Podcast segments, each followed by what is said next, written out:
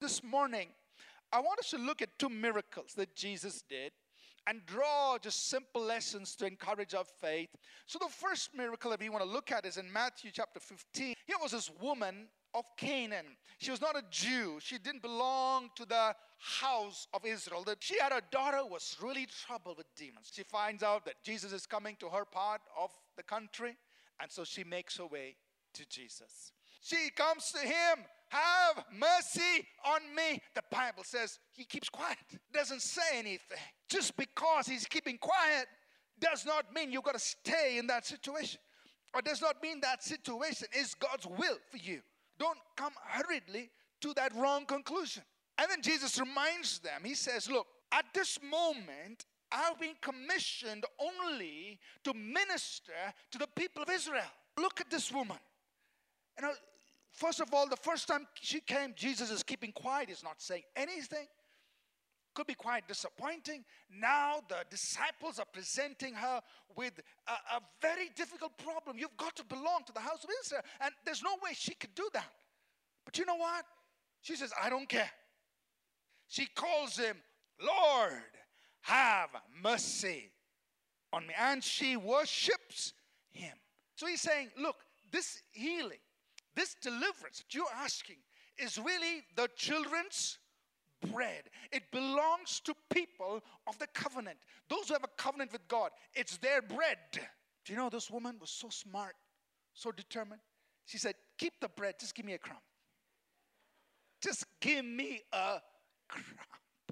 Because the puppies can eat the crumbs that fall off the master's table. Just give me the crumb. I mean, that's what she believed that even a little crumb is enough to deliver her daughter. And sure enough, her daughter was delivered that day. But let's focus on the children's bread. You and I are children of God. And healing, deliverance, wholeness is the children's bread. The second miracle we're looking at today, Luke 13, verses 10 through 17. Here was a woman, we don't know at what stage in life, at what age this problem came. You know, just imagine maybe she was a teenager or she was in her 20s, I don't know when. But at some point, she was stricken with this problem, and now she had this problem for 18 years. Look at what Jesus said about her problem.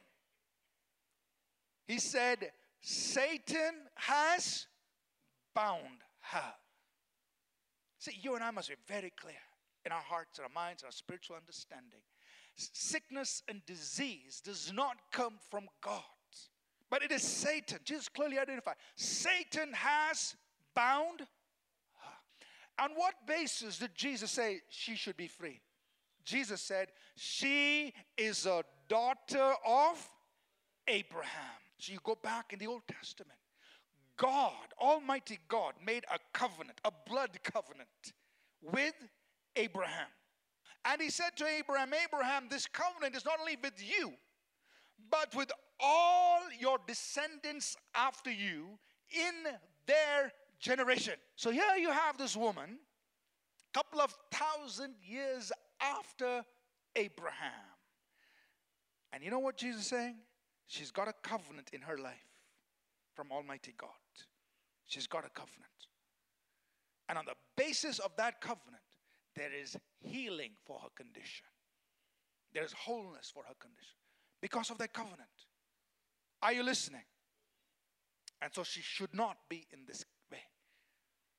What the devil is doing is not right. So, on the basis of that covenant, Jesus delivered this woman. He said he broke off what the devil had imposed on her. God anointed Jesus of Nazareth with the Holy Ghost and with power, who went about doing good and healing all who were oppressed of the devil. But the anointing of the Holy Spirit set this woman free. She was free that day. Amen.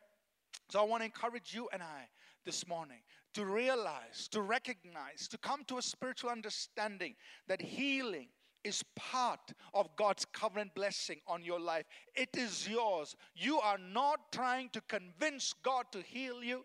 You are not trying to persuade God to be your healer. He said, I am your healer. He said, I've put it on the table. He said, I've made it part of the covenant.